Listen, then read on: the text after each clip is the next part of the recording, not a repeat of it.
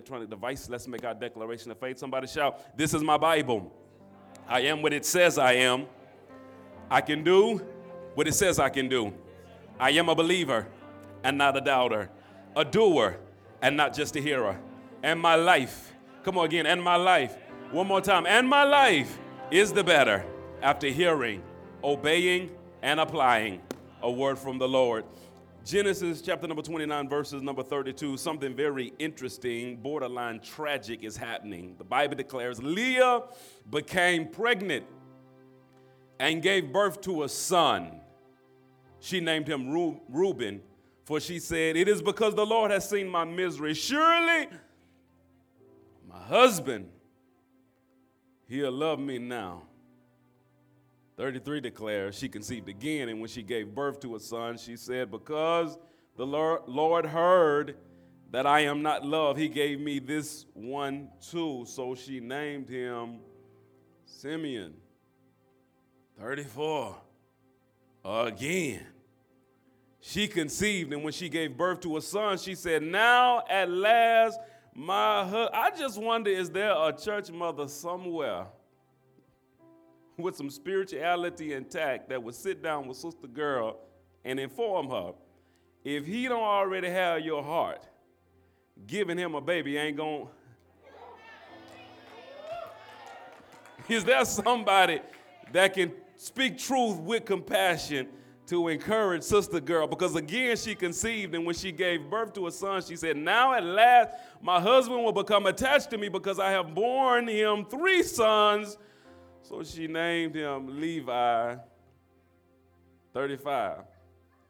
She conceived again.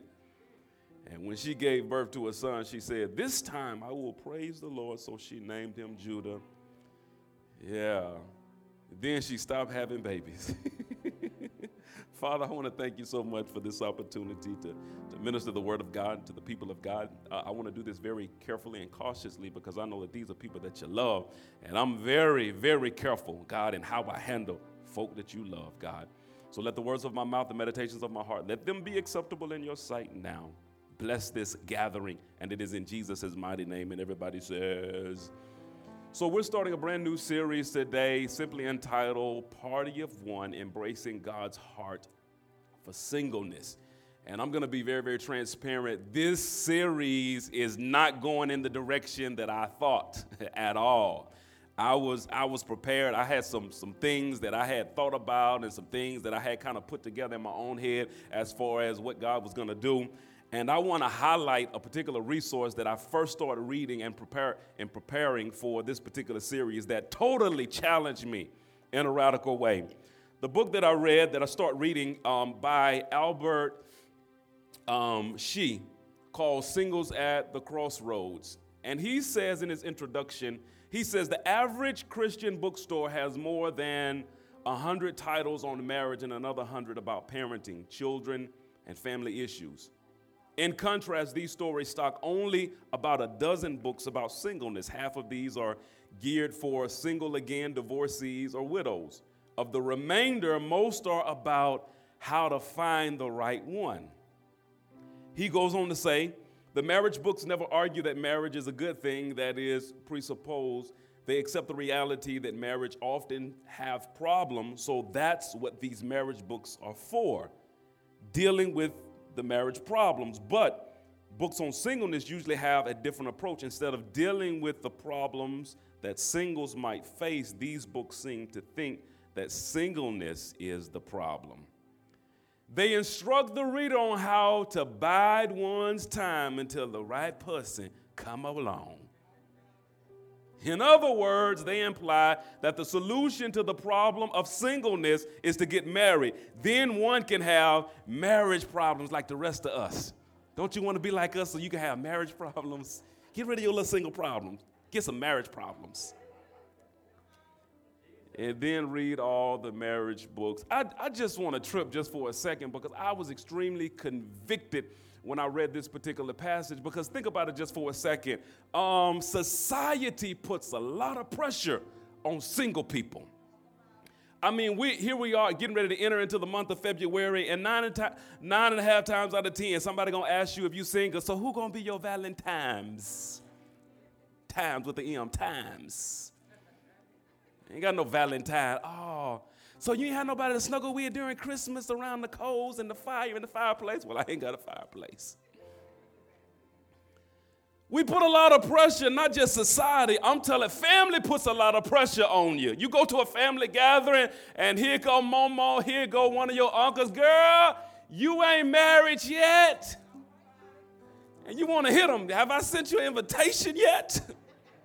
you would know if I was married yet. Society puts pressure on them.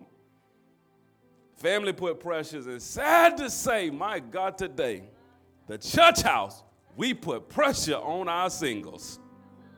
My, I mean, real, real talk. I mean, I just had a conversation chat this week. Individual came to me and they said, Pastor, real talk, my man, I just want to come to church. That's all I wanted. I just want to come to church. I don't want to get hooked up. I walk through the door and folks trying to hook me up. Is it possible for me to just be by myself and be okay? Or I gotta have somebody by my this is to be a very, very challenging uh, uh, uh, series, but nevertheless, it's to be good. Because here's the reality when you put pressure on people, I, I, I, I highlighted Genesis because the context doesn't necessarily fit singleness, but the environment that Leah finds herself does fit where I'm going in this particular series. Because in this particular environment, the culture is a woman is nothing if she ain't got a man and children. That's the cultural context. And so, watch this, watch this. Leah represents living in a society that devalues singleness, so she's willing to devalue herself just to fit in.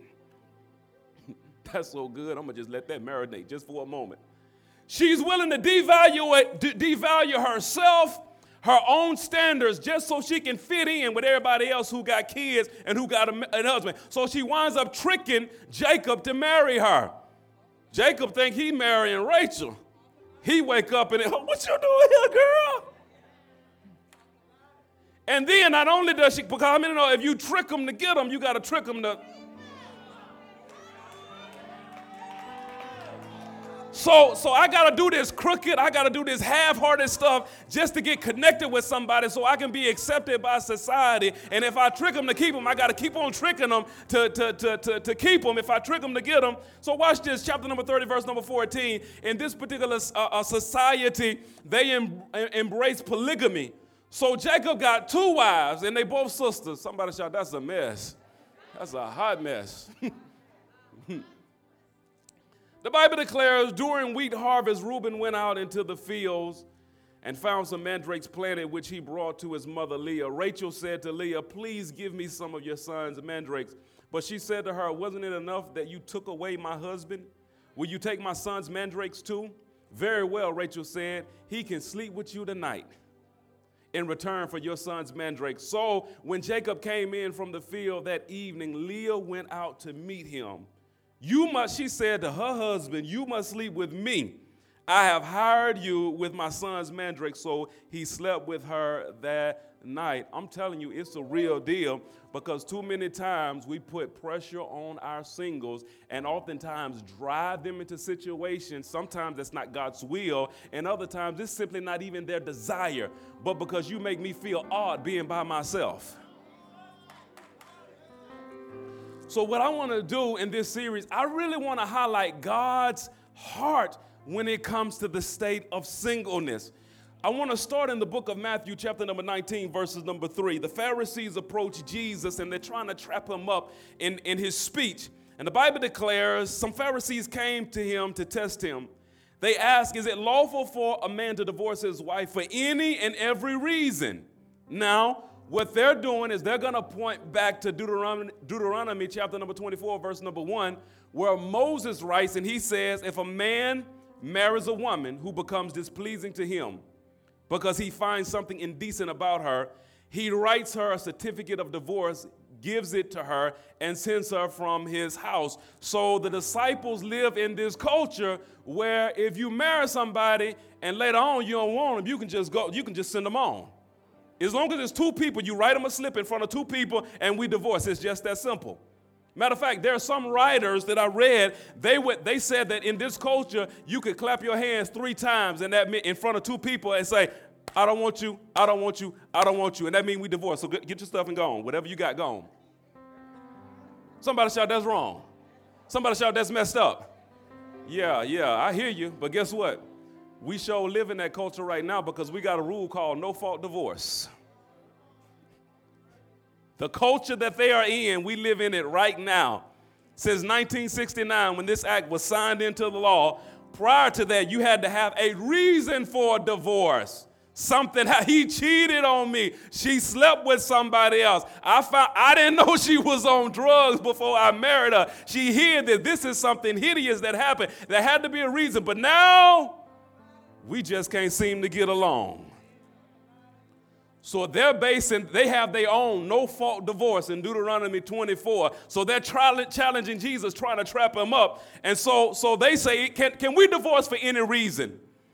Jesus points back to an argument of creation. He says, Haven't you read? He replied, that at the beginning the Creator made them male and female and said, For this reason, a man will leave his father and mother and be united to his wife, and the two will become one flesh. So Jesus goes beyond the law that Moses wrote. And watch this, he points to God's original design for marriage. Watch this one man, one woman, one lifetime.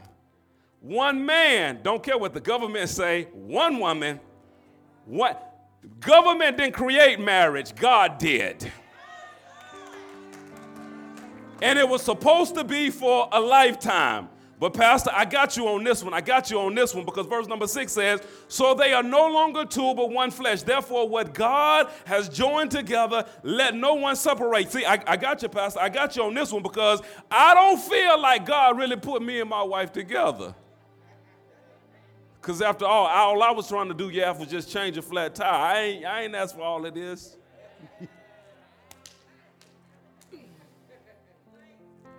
She said too, somebody said too late, you sure right, because my wife would take me for everything I got.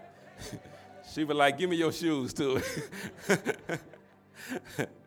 My God, one of, one of our first fights, one of our first of many fights, we had just got married, Pop, and my wife tried to kick me out. She said, You ain't, she looked around the house. She said, You ain't got nothing in this house but your clothes. Chad, that girl tried to put me out before we even got started. no.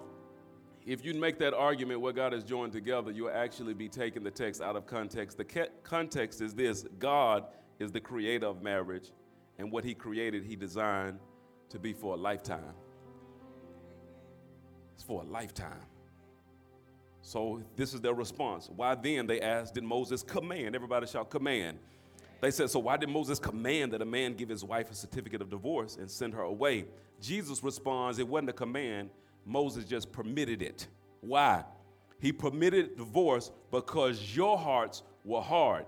Now, now the gospel writers have a way of setting up story after story. And it's amazing that this story concerning divorce immediately precedes his, his response to forgiveness and humility. So he's pointing back to his previous teaching because you won't uh, uh, humble yourself because you choose not to forgive. That's why Moses allowed divorce to happen in the first place. But Jesus said, verse number nine, somebody shout, ooh wee.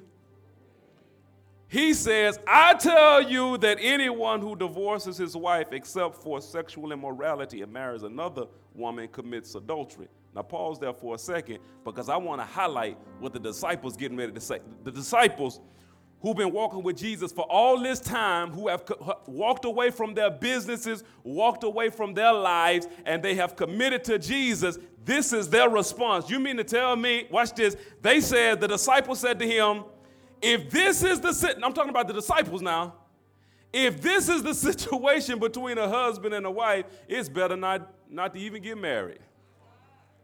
That's what the disciples said. You mean to tell me, Jesus, that I can't leave her whenever I want to?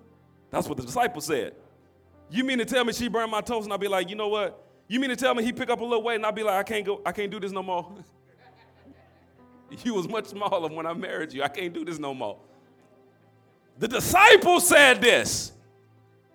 if I can't leave whenever I want to, it's probably not, it's probably better not, let's, how about we just not do this?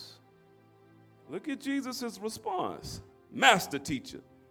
Jesus replied, Not everyone can accept this word, but only those to whom it has been given. So, who are you talking about?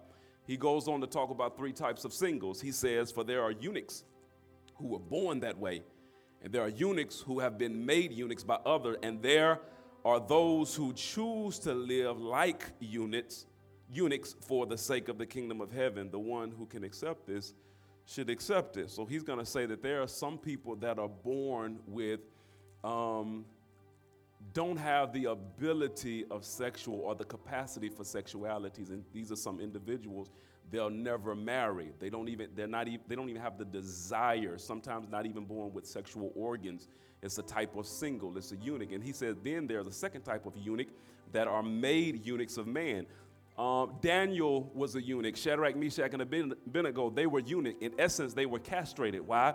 Because whenever a king would hire someone to guard his harem, to guard his wives or his concubines, he wanted to ensure that these men were not hitting on his wives. So he would often castrate them. Again, Daniel was, the three Hebrew boys, they were castrated. And then he says there is a third class of eunuchs or singles. And here's the third class Matthew 19 12. And there are those who choose, everybody shout, choose. Understand, nothing wrong with their sexual drive, nothing wrong with their sexual abilities at all. They simply choose to live like eunuchs. In, in essence, a celibate life, a consecrated life to God. Why do they choose? For the sake of the kingdom of heaven. There are some that say, you know what? I can serve God better as a single man than as a married man. I can do more for the kingdom of God as a single woman and not have the, the, the, the, the, the entanglements or the baggage of having a spouse or children. I can get up when I want to get up. I can pray when I want to pray. If it's, if it's a mission trip, I can go on a mission trip. If I want to change my uh, environment, I can do whatever I want because I don't have to go and say, is it okay if I serve God or not? Let's be let's be real. I never forget. I didn't really think about this pop until you know, I, I started challenging the church and God started challenging me about fasting because I used to fast a whole lot. I used to fast a whole lot. And I ain't blaming my wife. I ain't blaming my wife. It ain't her fault. But one of the first dating arguments that we got into was Aisha's birthday party. We was having a big birthday party for her. I think she was turning four or five. Might have been, how old? She was turning four years old. And um, I decided I was going to fast that day. And my girlfriend went off on me. What you mean you're going to be fasting? So we all going to be eating cake and stuff. You just going to be sitting there just looking. well, I guess I won't fast. Bro, Sugar, I hadn't fasted since. no. No. As a single man, I just wake up in the morning. I'm like, you know, I'm gonna fast today. I ain't eating nothing all day. Times I wake up for the next three days, I'm not eating nothing. I ain't going to the comments. I ain't going. I'm, I'm just, you know what? It's Saturday. I'm gonna shut up in my dorm all day and I'm just gonna pray. I used to do that a lot. And then I got into a serious relationship. And then, what you mean? Uh-uh. You said you're gonna go on grocery shopping with me. You can't go in. Your, you can't. You can't pray all day. There are some singles that say, I don't want any of that at all to hinder me from doing what God. And this is, watch this, watch this. We need to change our perspective to a God, to a biblical, godly perspective of singleness and stop criticizing, stop picking on, stop condemning people who choose to live this life. Can somebody say amen to that? So what the apostle Paul is going to do in 1 Corinthians chapter number 7, he's going to ride what Jesus says in, in Matthew 19 and he's going to expand on it to the church there in Corinth. Now I want to highlight this because there are some components that he's going to talk about to marriage and I'm going to just touch those just for a moment, but primarily I want to highlight what he says to single. Let's go there. 1 Corinthians chapter number 7 verse number 1. Now for the matters you wrote about it is good for a man not to have sexual relations with the woman, but since sexual immorality is occurring, each man should have sexual relations with his, somebody show your own wife. Not your girlfriend, not your baby's mama, your own wife. and each woman with her own, everybody shout, own husband, not nobody else's.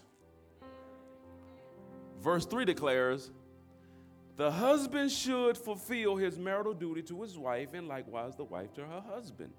The wife does not have authority over her own body, but yields it to her husband in the same way the husband does not have authority over his own body, but yields it to his wife. I want to just touch this for a second because we're going to, so our, our focus in our marriage conference is marital oneness, and we're going to talk about emotional oneness, we're going to talk about spiritual oneness, communication, oneness and vision, and of course, physical oneness. And I believe that sex in marriage ought to be better than any sex you had outside of marriage.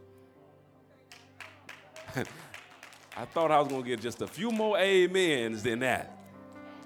Because come on, come on. Some folks, ooh, Jesus, some folks struggle because the devil keeps pressing rewind to make you think about something that was illegal. And you can't really enjoy, and not just enjoy, explore the possibilities of what you got within the confine. Because outside that, it might have felt good, but you woke up with shame you got regrets, you got guilt, you got baggage, you might still have some soul ties doing it there, but the devil want to highlight how good that was, and you minimizing how good. Are y'all with me in this place? So he's going to go on to say, verse number five, he says, Do not deprive each other, except married couples look at each other and say, Don't hold out on me, don't you hope, girl. Boy, you better.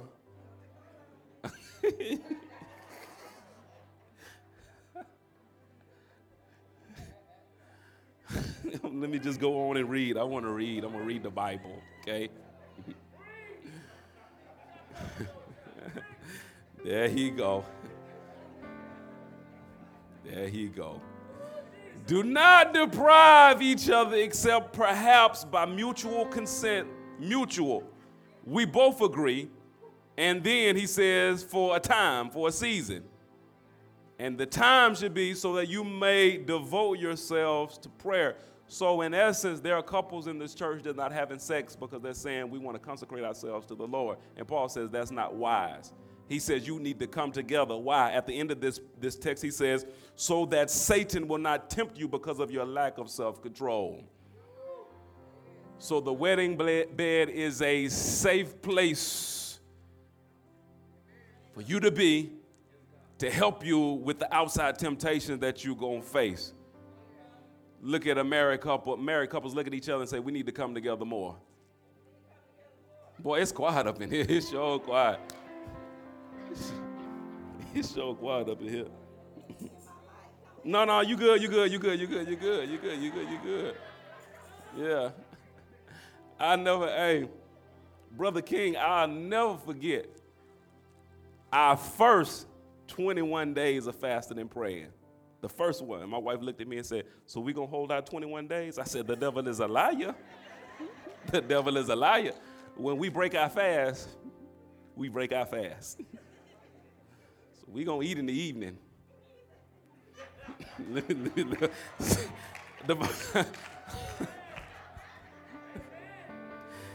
I'm just trying to preach. I'm trying to preach.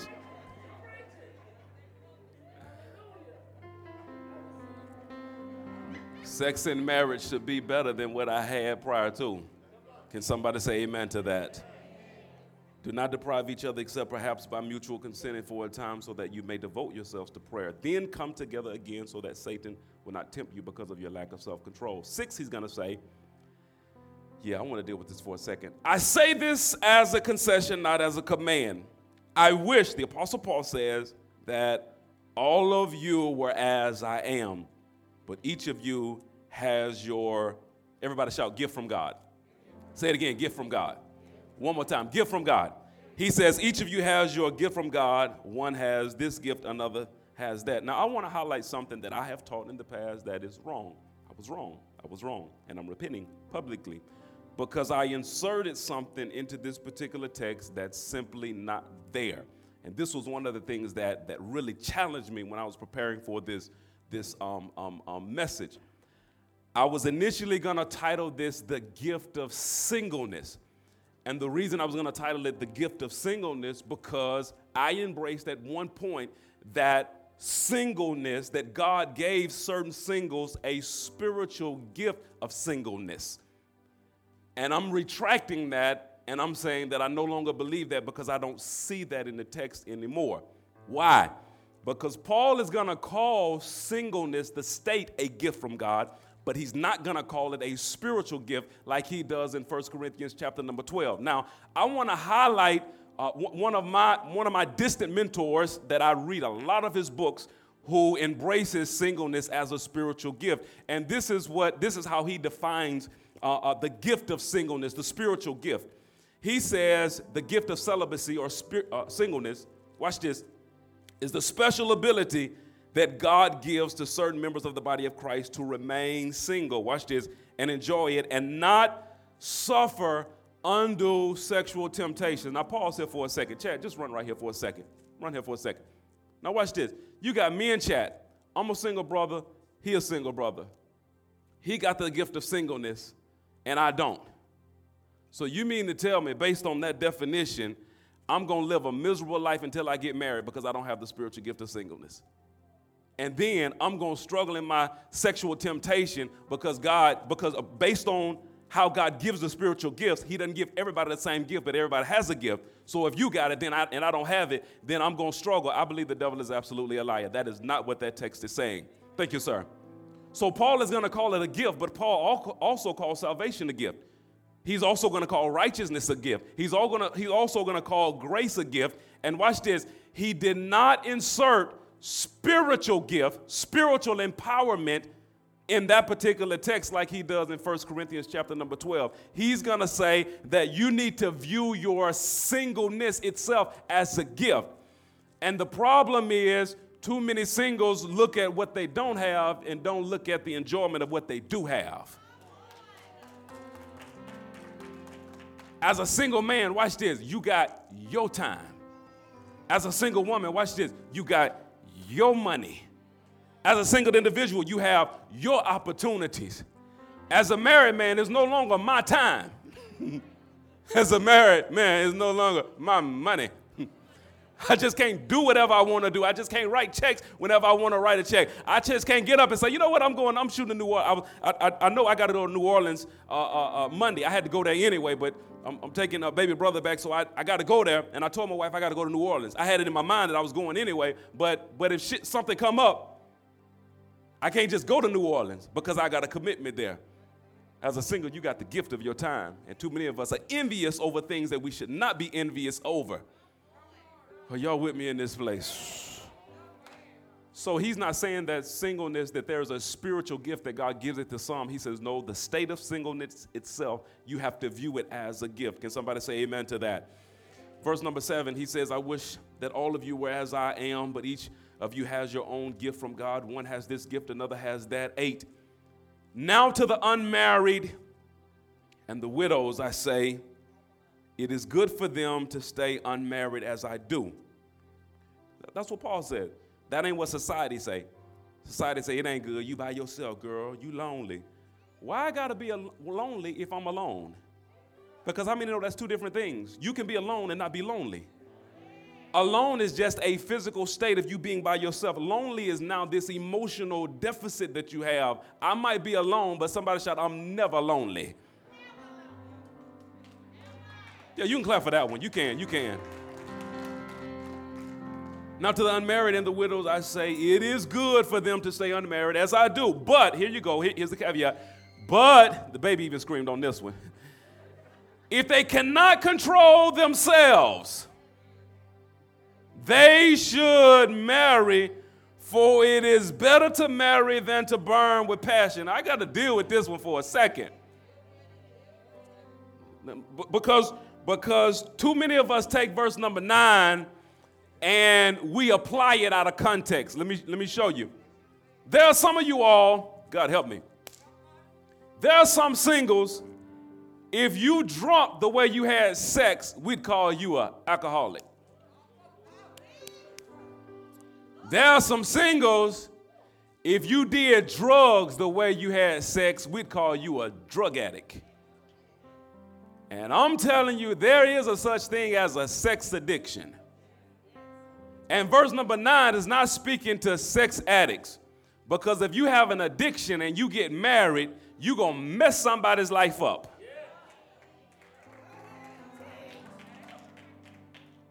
Because at the root of sexual addiction, there is a physiological dependency on that feeling, there is a psychological challenge, and then there is a demonic influence under every addiction. So if you take that physical dependency, that psychological mental challenge, and that demon into your marriage, y'all ain't saying nothing in this place. When you done getting with your marriage partner, y'all ain't saying nothing. You gonna find you a porn site, a prostitute, a chick on the side, because that marriage bed is not enough to put out that fire that's being inflamed by some demonic. So verse number nine is not for the sex addict. Deliverance. Somebody shout, deliverance is though. Some jokers walking around, and I've had my conversation with a man. Man, I'm just, you know, my man, I'm, I'm just McGee, man. No sex drive for McGee. You know what I'm saying? You know what I'm saying? No, I don't know what I'm saying. You need deliverance. What you call it manhood is actually an addiction, player.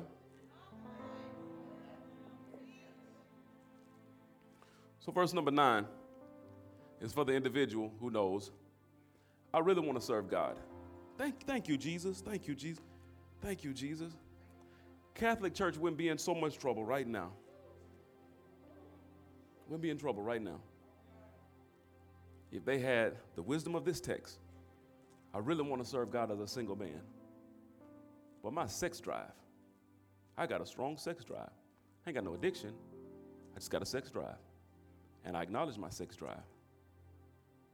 And I want a partner to share life with, not just for the sex, but a person to share life with, and in that helps me to manage my sexual drive.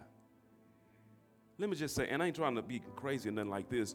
I ain't, I ain't trying to be nasty or nothing like this, but I'm just gonna say it.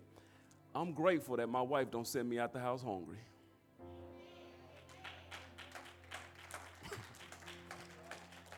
I know some of y'all like, yeah, Pastor.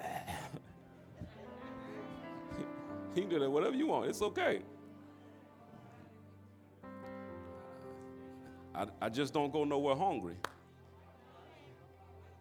No, now watch this. Watch this. And again, this is marriage conference, but I just want to, since I'm here, I want to deal with it. But I also have an understanding. Okay, so my wife's drive is a whole lot less than mine. Praise the Lord. A whole lot less like point something.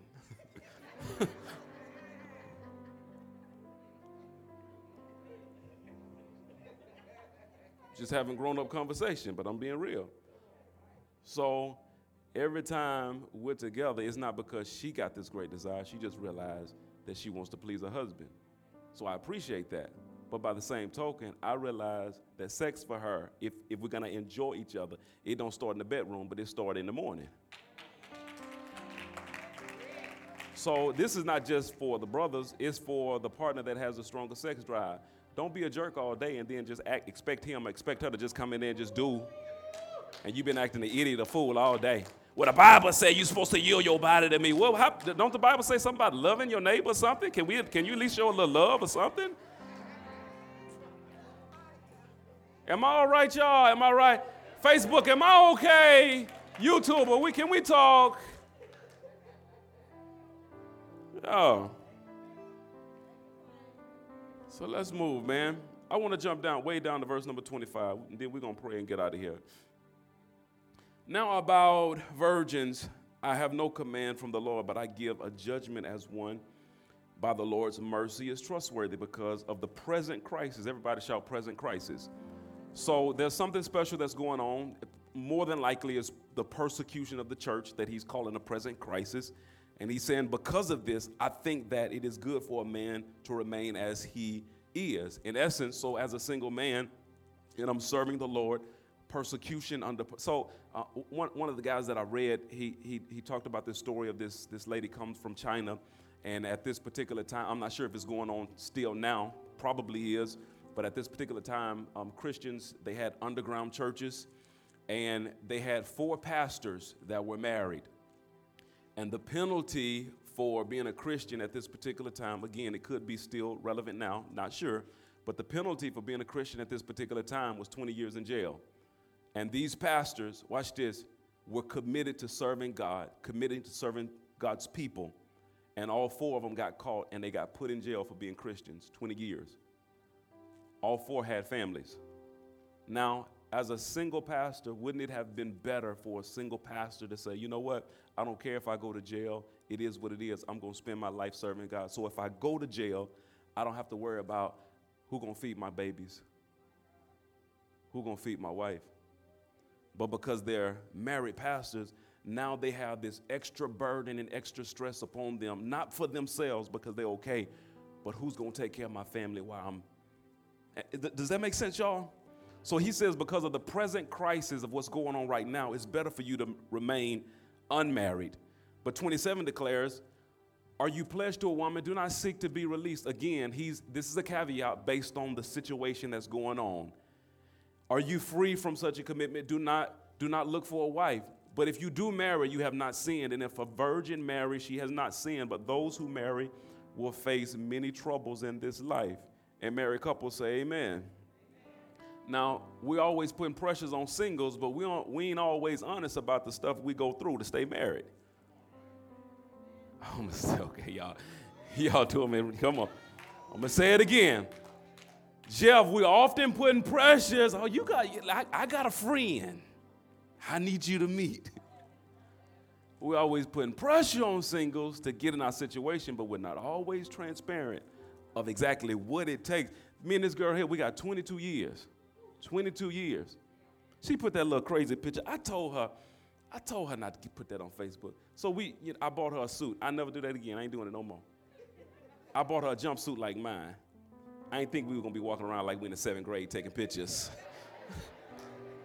and she put it on. If you look at the picture, I ain't even smiling. I'm like, Arr. I ain't even smiling. Got 22 years, and I, I love being married. I love my wife, but has it been hard? You better believe it has. Has this been a challenge? Yes. Have I had to sacrifice? Have I had to practice patience? Have I had to practice humility and forget? You better believe I have. And she has as well. Because I know it ain't easy being married to me. I gotta think he know everything. And I often do. I do. I'm admitting it. He says, 28, but if you do marry, you hadn't sinned. And if a virgin marries, she has not sinned. But I need you to know now, you got it good. Look, look at a single person right now and just tell them, you got it good. y'all gonna do it like, y'all, hey, y'all making this hard on me. Y'all making this real hard on me. I'm telling you what the Bible said. The Bible says you single, you actually got it good. But if you married, you hadn't sinned. But he says, verse number 28, just know, but those who marry, you're going to face many troubles in this life. And he goes on to say, and I'm trying to spare you from this. That's what the Bible says. 32. I would like you to be free from concern. An unmarried man is concerned about the Lord's affairs and how he can please the Lord. So this, this is the, the, the tension that, that, that he's highlighting. But a married man is concerned about the affairs of this world, how he can please his wife. Now, listen, it, it was that day on Aisha's fourth birthday party, it was a tension in my soul because I really wanted to fast. I felt like I needed to fast. I felt like I needed to spend some time with God. I was just slipping in my soul. But I'm, I'm with this, this woman who says, it's not fair for you to be fasting and, and, and looking miserable and, and sad, and we're in a festival uh, uh, condition. There are times when I, I take a sabbatical several times a year, and there are times when I feel I need it more, but I just can't do that because I got a responsibility of wife, I got a responsibility of children, I have other things that I'm engaged in. So there are times when I want to lock up in a room for a couple of days and just seek the and just lay out in God's presence he says, your interests will be divided. And then he goes on to say, 34, and his interests are divided. An unmarried woman or virgin is concerned about the Lord's affairs. Her aims is to be devoted to the Lord in both body and spirit. But a married woman is concerned about the affairs of this world, how she can please her husband. I am saying this for your own good, not to restrict you, but that you may live in a right way in undivided devotion to the Lord. God, um, just a few more verses and I'll be out of here. But I really want to communicate this idea to the singles that there's a higher calling of service that God is calling you to. And if you're in a single state, don't allow the pressures of this world to drive you into a relationship that you're not sure you even want yet. And you wind up missing out on potentially the best part of your life at this particular time because you live in th- this duplicity of, of, of worlds of trying to really serve God and then serve her serve God and then serve Him when you could be single minded at this particular time and really give all of your energy and effort to God's, to His goals, to His visions, to His plan for your particular life. And if you decide later on, see, this is the problem. I got too many, okay, let me just say it. I got too many married folks living like they single. And then single folk living like they married. Married folk, oh, I ain't, he'll be all right. I get home when I get home. No, that's a single woman. And then single, uh, can, can you do I, I gotta check with her and see if, every, what you mean you, you, you single? What you mean you gotta check with her? Too many singles living like they married. Too many married folk acting like they single. If you single, be single. If you married, be married. Be accountable.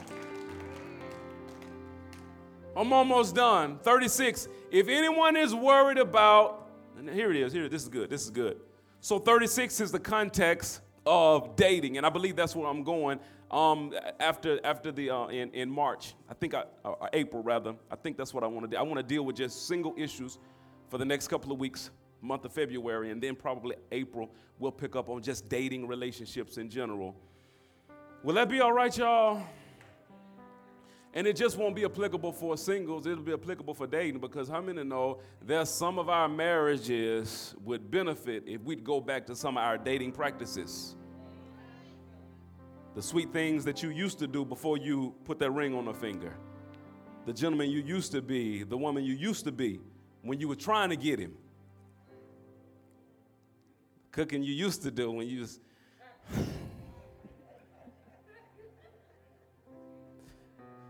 Now, brother walk in the kitchen and say, What we eating? What you mean, what we eating? Just, uh, not, not in my house, of course.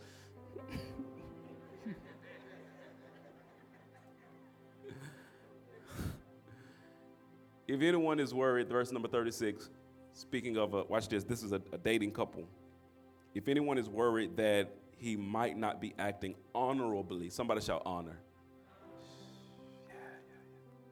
Honorably toward the virgin he is engaged to. Go ahead and get to it. What was he saying, Pastor? To violate her physically is to dishonor her. It's a dishonor. I know you guys are engaged or you are dating, but just because you put a ring on the finger don't mean it's yours yet. It ain't legal to somebody shout, it ain't legal till it's legal. So he says you're dating or you engaged. And it's okay to stay right there because what? I mean, Mary and Joseph, that's what they were. That's we, we see Mary and Joseph in the text. They're not married, they are betrothed, they are engaged to one another. But watch this Mary is still living her single life, and Joseph is still living his single life. They have just made the connection that it's nobody else that we're interested in, it's just one another. So I'm gonna go home and serve and do what I'm supposed to do as a single guy until we come together. So he says, if anyone is worried that he might not be acting honorably toward the virgin of he is engaged to. And if his passions are too strong, again, this is not a sexual addiction. It's that we spend a lot of time together and you looking fine and finer every day. And he feels he ought to marry, he should do as he wants. He is not sinning. They should get, somebody shall get married. But The man who has settled the matter in his own mind, who is under no compulsion, but has control over his own will, and who has made up his mind not to marry the virgin, this man also does the right thing. So then he who marries the virgin does right. Well, Paul is going to say something again that's contrary to our society. But he that does not marry does better. The individuals that settles in that mind that I'm okay, I'm going to spend the rest of my life as a single guy, a single woman, or maybe I won't, maybe not the rest of my life, but for sure, this season of my life, of what I want to do for God, the personal goals that I have. Maybe there's business opportunities that I want to dive into. Maybe there's some traveling that I want to do. Maybe there's some more educational things that I want to do that I can't study and be worried about this. I can't travel and be, I can't do business the way I really want to do business and do this at the same time. He says that individual, you do better.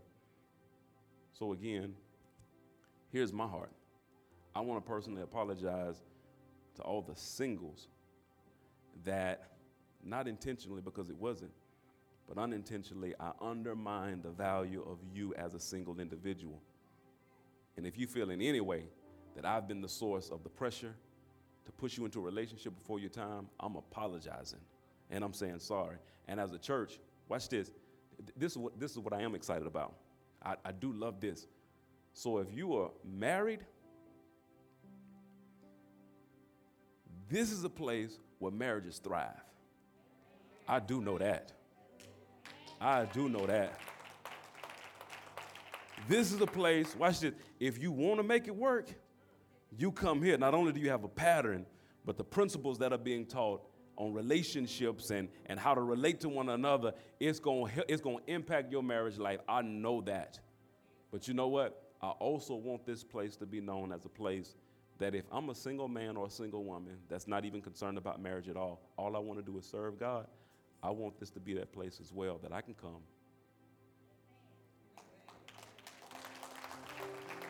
And not have to feel the pressure. So, this is what I want to do. I'm not going to, I don't know. I just want to pray for my singles for a moment. I want to pray. Because this is what, watch this. I retract the statement of the gift of singleness because I don't, the spiritual gift of singleness, because I don't see that in the text. I do see it as a gift Singleness itself is a gift. Like he said, marriage itself is a gift. But equating it to the spiritual special ability that he assigns to word of wisdom, word of knowledge, prophecy, tongues, interpretation in tongues, that same context does not fit what he says in 1 Corinthians 7. He says the state itself is a gift. So I retract my past teachings on that. But what I do believe and what I do know is no matter what state you're in, God always gives you a special grace to do better in whatever area you're in. So, as a single individual, my prayer is today, thank you, Jesus, that God gives you the grace to make crazy money. God gives you the grace to manage and steward the crazy money. God gives you the grace to bring your flesh and your sexual urges under control to a manageable point. I pray that God gives you the grace of strong friendships, companionships around you, a support system that speaks to the strength of being single and not always trying to pressure you into a, a, a relationship or dating or something. I, I pray God gives you the grace for vision as a single man or a single woman.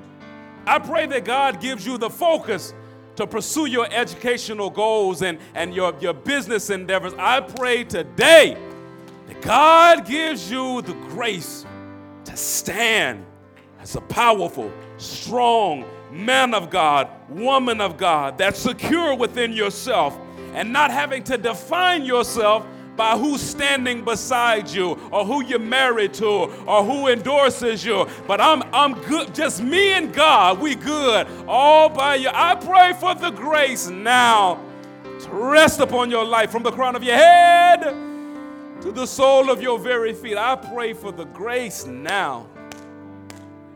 Thank you, Jesus. Thank you, Jesus. Satan, you're nothing but a liar. You're absolutely a liar. I rebuke the spirit of inferiority that's often a sign to singles to make them feel as though there's something is wrong with them. Mm, thank you, Jesus. Because had nobody approached me or no one has asked me for a date or, or I, I go out and my friends, I, I rebuke that spirit now in the name of Jesus. And I want to thank God for some of you all for hiding you for such a time as this. Thank, thank you, Jesus. Because there are some of you all complaining about dates that hadn't approached you, when in all actuality, it has been God hiding you from craziness and from the dumb stuff. Because had He approached you, that would have been a roller coaster. Had He approached you, that would have been a roller coaster in life. Come on, somebody. That might have been hard for you to come back from. So, God, I want to thank you for covering our singles and keeping them, God, safe from wolves that have dressed themselves up in sheep clothing. Thank you, Jesus, for keeping them now. And God, I speak to their self esteem now. Build them up. Strengthen the singles in this ministry.